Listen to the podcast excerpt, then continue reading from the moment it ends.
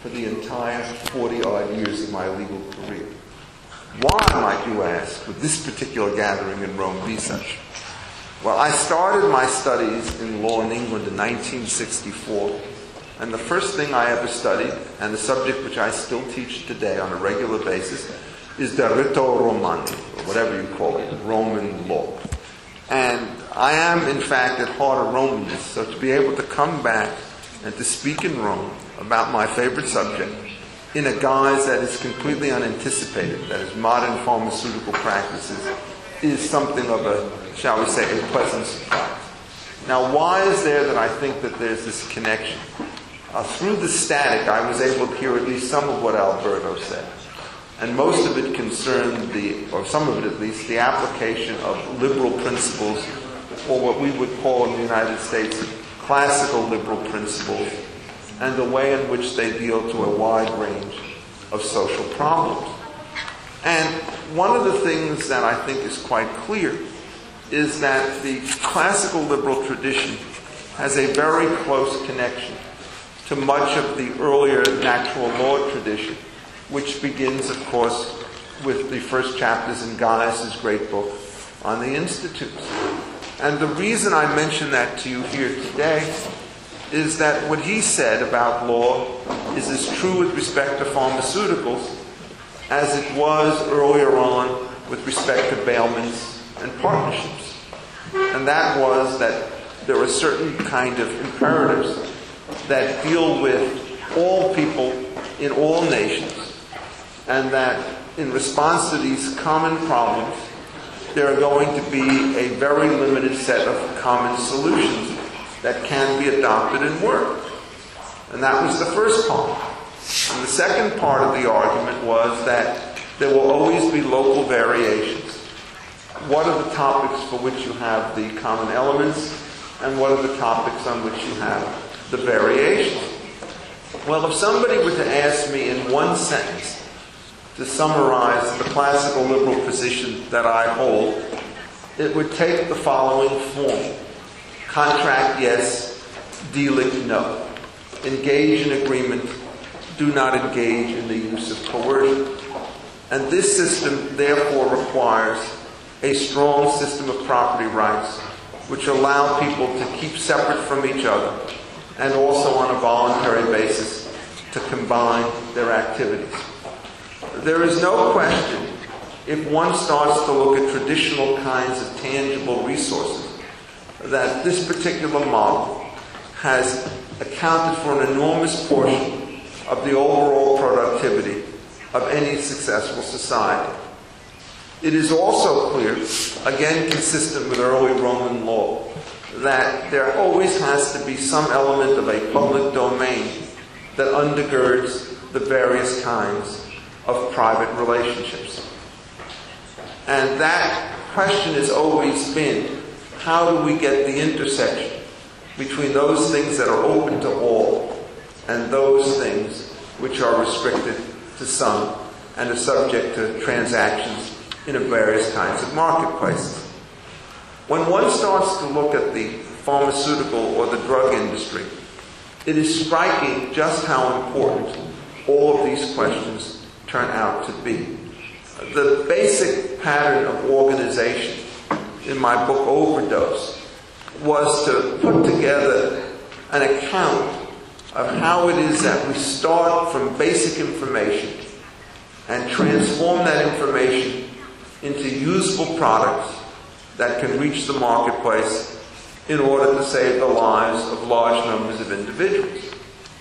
And I stress at the outset that the question of pharmaceutical treatment has been with us from the earliest times.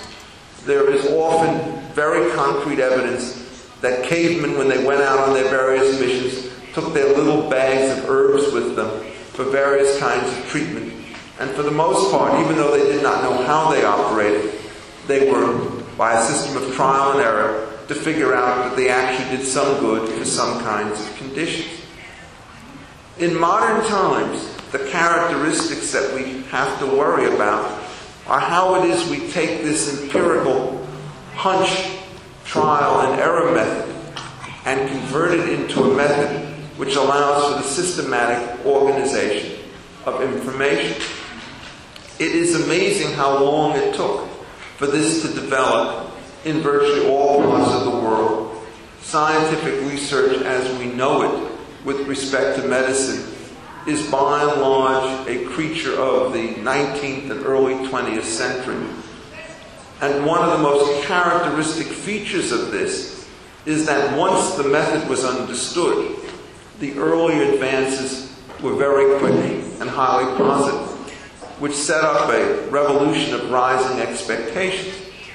And so I begin the book Overdose by talking about how easy it was and how important it was in the years, say, between 1900 and 1950 to get rid of many very serious diseases either by proper diet or by simple medicine. And now, today, as we try to deal with more complicated problems, how much more difficult this has come. And yet, the stakes are so high because every responsible estimate of the way in which we value human life suggests that if you could add even a year of life to most individuals, its values would be accurately counted as tens of thousands, probably hundreds of thousands of euros. This is the great phenomenon that people value life far more than they're able to pay for it, given their own limited financial resources, which creates a real tension in the system that leads oftentimes to over provision of medical care relative to other resources. So, how does this cycle go? Well, there are a multiple number of stages. Let me just mention them at the outset. All of them are discussed in some detail in the book. And the first of them is essentially the question of how we demarcate with intellectual property the relationship between public domain resources and those resources which are to be privately owned typically under a patent system.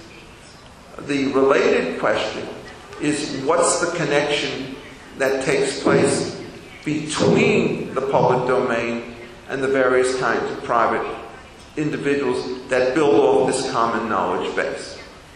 And this has to do with the problem of conflict of interest regulation, which in the United States and I believe now in the EU has become a very hot topic. I would say in America it's one of the two or three most controversial subjects that we have.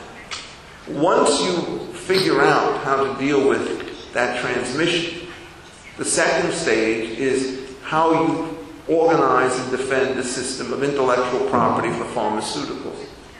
I would stress at the outset that this is an enormously important uh, enterprise because pharmaceutical patents tend to be relatively few in number and extremely high in value. So if it turns out they get protection which is less than optimal in one form or another, the adverse consequences on production and distribution could be very substantial. Once you go through the patent stage, it sets up the stage of regulatory approval. It is well known in the United States and in the EU that only a company which has a patented product will incur the cost of clinical trials needed to gain approval to market under the various regulatory systems.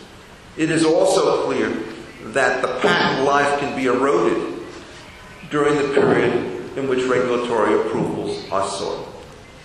Once you've passed the regulatory hurdles and you go into the marketplace, there are two other obstacles that you have to deal with. The first of these has to do with what is termed pricing policy. How much freedom do you have in what you can charge? Whether or not, under these circumstances, you can engage in price discrimination between various classes of users, which turns out to be indispensable for marketing the drugs or whether or not the great state impulse of placing maximum price and non-discrimination requirements on the market will take hold. So that turns out to be the third thing. And the last thing that one has to deal with is the question of liability. The extent to which a product that has gone through the system is now going to be exposed to suit in the event that it no longer works. And these suits are of two kinds. One of them is for refunds of money with respect to products that were sold and are now thought to be no good. And in many cases, the refunds are asked even by people who have consumed the product successfully prior to the period of its withdrawal. So you're not just talking about refunds for things that are turned back. You're talking about refunds for things that have been consumed, at least in the American setting, and that could be billions of dollars. And then there is also, as in the Vioxx cases, which recently settled for about $5 billion, the question of whether or not there's some liability for the adverse consequences that take place. So, what's the thesis of the book, if you're trying to sort of summarize it in these very global terms? I think on the positive side, as I've indicated to you, essentially knowledge is designed to reduce uncertainty. And the uncertainty associated with disease is very costly. Knowledge is designed to put cures where none existed. So that what we know is that the potential gains from the introduction of new pharmaceutical products has an enormous set of benefits. The question, in a sense, is whether or not those benefits will generate the predictable, innovative responses if, in fact, we put a series of obstacles in its path, each one of which separately tends to reduce the amount of benefit that the producer can get from putting his product onto the marketplace. There is, I think, an unfortunate tendency amongst people who engage in regulation to do so in isolation. And what I mean by that is, what they do is they look at one system and they think that it's going to be okay. And then they look at a second one and they have the same kind of result. What they often don't do is see the way in which the two systems interact with one another. And the interactions often produce synergistic effects, which in effect means that their combined operation is much more dramatic, often negatively, than the separate components might have otherwise stated. And we see this in America in particular with the following kinds of ironies.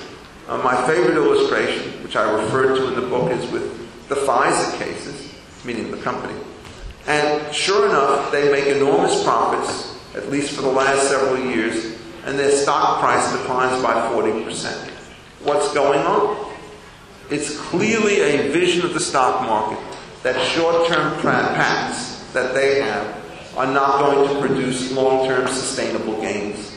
And so that the industry, which makes it, must in effect look in this long term perspective, which is extremely difficult to do in a political arena where short term profits are often treated as a sign of improper behavior. So you have this constant political pressure by people who are extremely nervous about the way in which the situation will be put together. How does this start to play out? Let me mention to you just a couple of the features that I talked about in a little greater detail, and then we'll open it up for commentary. Is that okay, Alberto? He's the boss. Um, on the conflict of interest issue, the older attitude about conflicts was that we understand that these exist because oftentimes the only people who have the information have to work on both sides of a particular problem. Basic scientists often form small companies in which to commercialize their results. The traditional attitude which I defend is manage these conflicts of interest through disclosure coupled with various sorts of responses as to how it is that you should then proceed. The modern response, unfortunately, both with respect to basic scientists on the one hand and with respect to hospitals on the other, is to assume that all conflicts of interest are not simply costs, but they're always fatal costs. And so, therefore, to make it impossible for people to work in situations where they have disclosed conflicts of interest. I have seen, particularly in California and in Washington, many people observe what I regard to be the truth, which is the moment you have these per se rules, it becomes very difficult to get a sharing of information between people who work for public organizations like the National Institutes for Health and people who work in private commercial areas. Everybody's afraid of rebuke, everybody's afraid of punishment, nobody will cooperate with anybody else. This will slow down the licensing process and it will slow down the development after the licenses take place. On the far end of this situation, there is now a strong tendency to say that all the hospital committees that decide on which drugs should be included should not include any person who works for a research pharmaceutical company. And this creates the odd bias that you're now going to have very heavy pressures to delay the purchase of new research drugs on the grounds that they're not proven. Oftentimes, they're not proven, but they're still superior. And what you do is you see there's a lot of market pressure to take these things and a lot of sort of public resistance against it. And to the extent that you slow up the rate of absorption into the market, you reduce the return on patents. And so your conflict of interest policy, again, will negatively impact the rate of innovation in your regulation. All of these systems are interactive. The other thing that we've learned in the United States, and I think it's probably true in most of the EU nations, is that leaving various kinds of scientific discoveries in the public domain has not always been conducive to rapid commercialization. So that in 1980 we passed something known as the Bayh-Dole Act, which essentially puts any researcher who has received public money and his home institution under a duty to commercialize that product if they think that it's worthwhile. Now, this sounds like an odd thing to compel people to do, but in fact, every university now has committees which examine whether or not it's worthwhile to commercialize, and every institution will give its own inventors the opportunity to take a patented device and commercialize it if the institution passes on it. And this is a very instructive lesson. Because if we thought that public domain properties were always superior, we now find a situation in which that particular model of development had failed. And most people who observe the industry from up close in the United States think that on average, privatization and commercialization through Bayh-Dole has been a fairly strong feature. So here we've had a mixed scorecard. Pretty good on privatization, pretty poor on conflict of interest. The second feature, which is now a subject of immense discussion in America and in the EU, has to do with the status of patentability. On this particular point, the, the law of patents is tremendously complicated, but the first cut is which particular items are patent eligible, capable of being patented, and which of them are necessarily left in the public domain. And this is extremely important in the pharmaceutical industry because there is a general rule which says that natural substances are not capable of being patented because they're not a machine, they're not a process, they're not an article of manufacture, and they're not a new composition of matter, which are the four major classes in both EU and American law.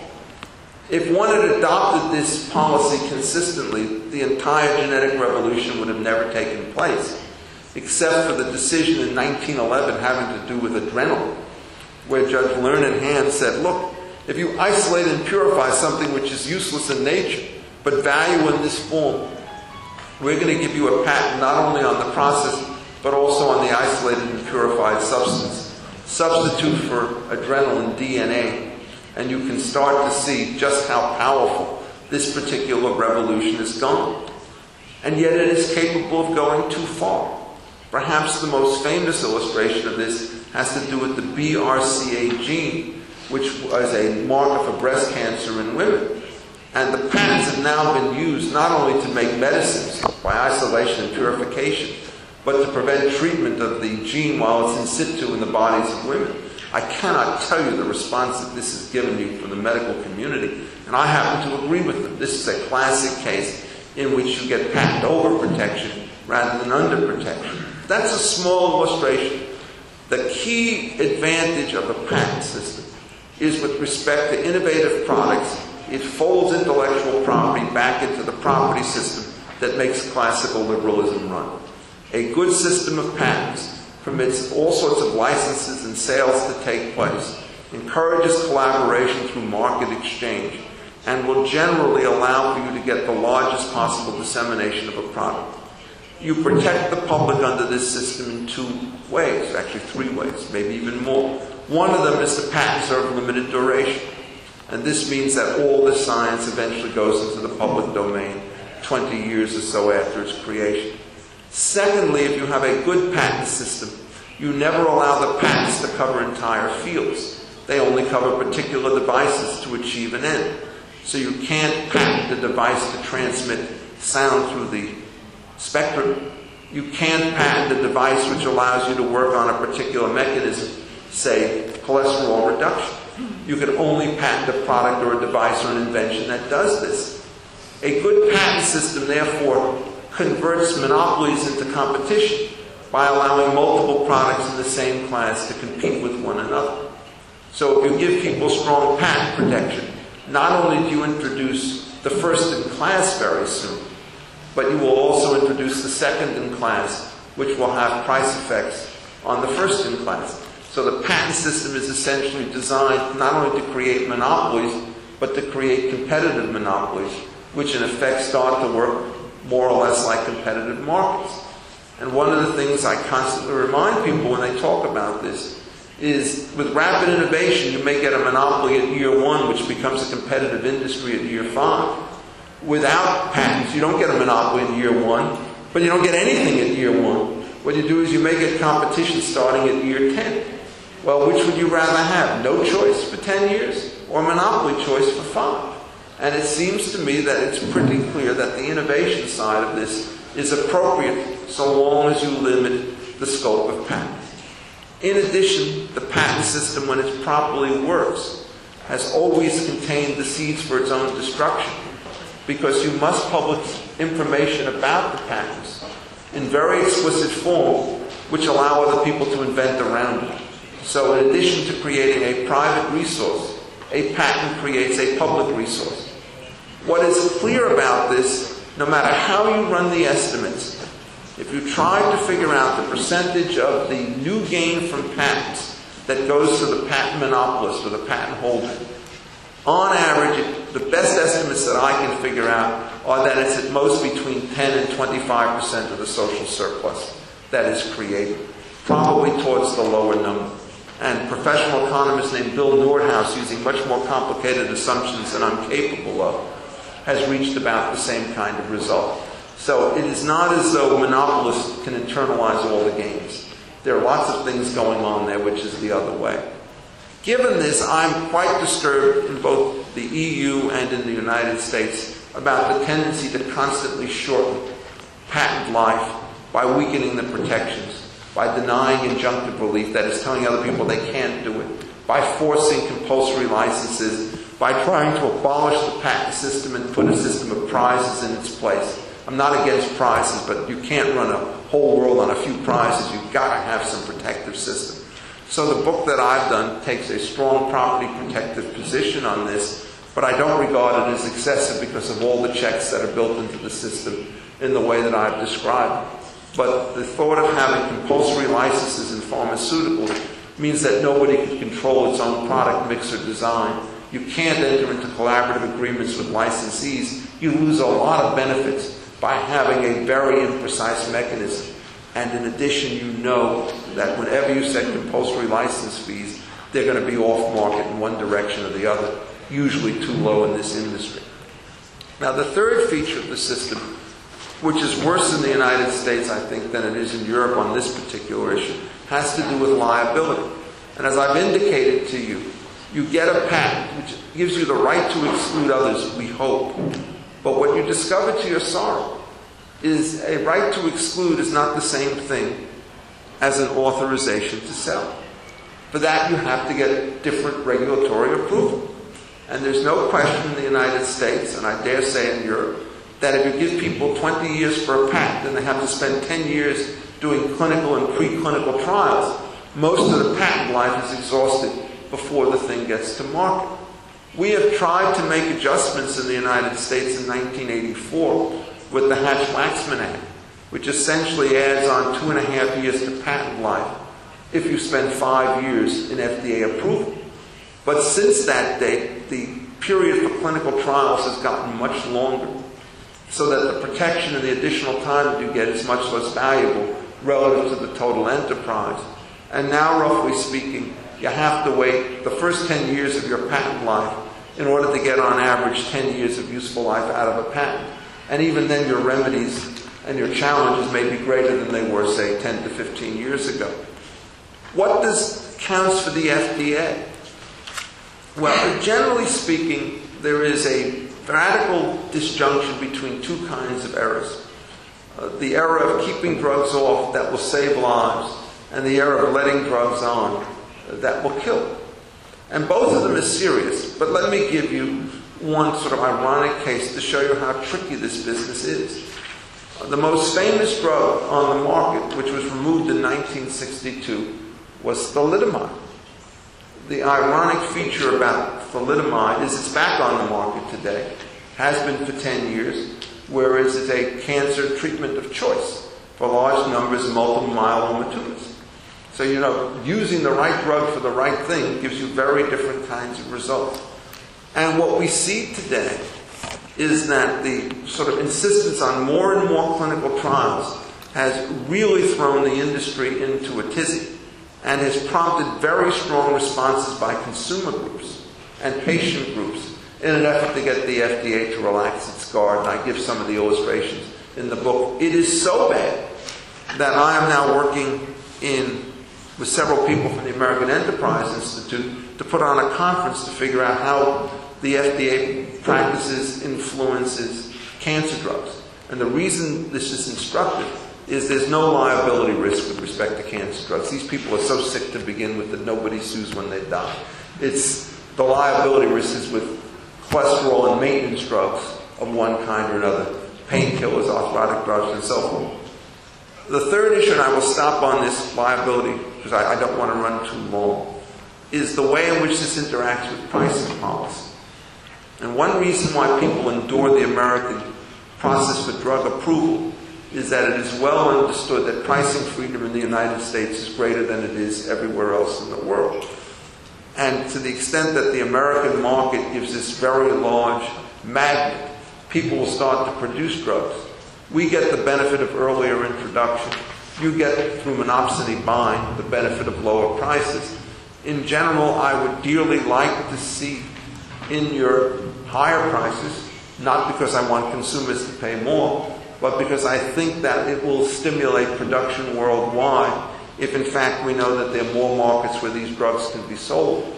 And what you will do in the end is get lower prices than you might have otherwise expected as more drugs flock to the market given the greater degree of price freedom which is available. In America, trying to fight this issue has proved to be extremely difficult. And ironically, it's not that we have price regulations.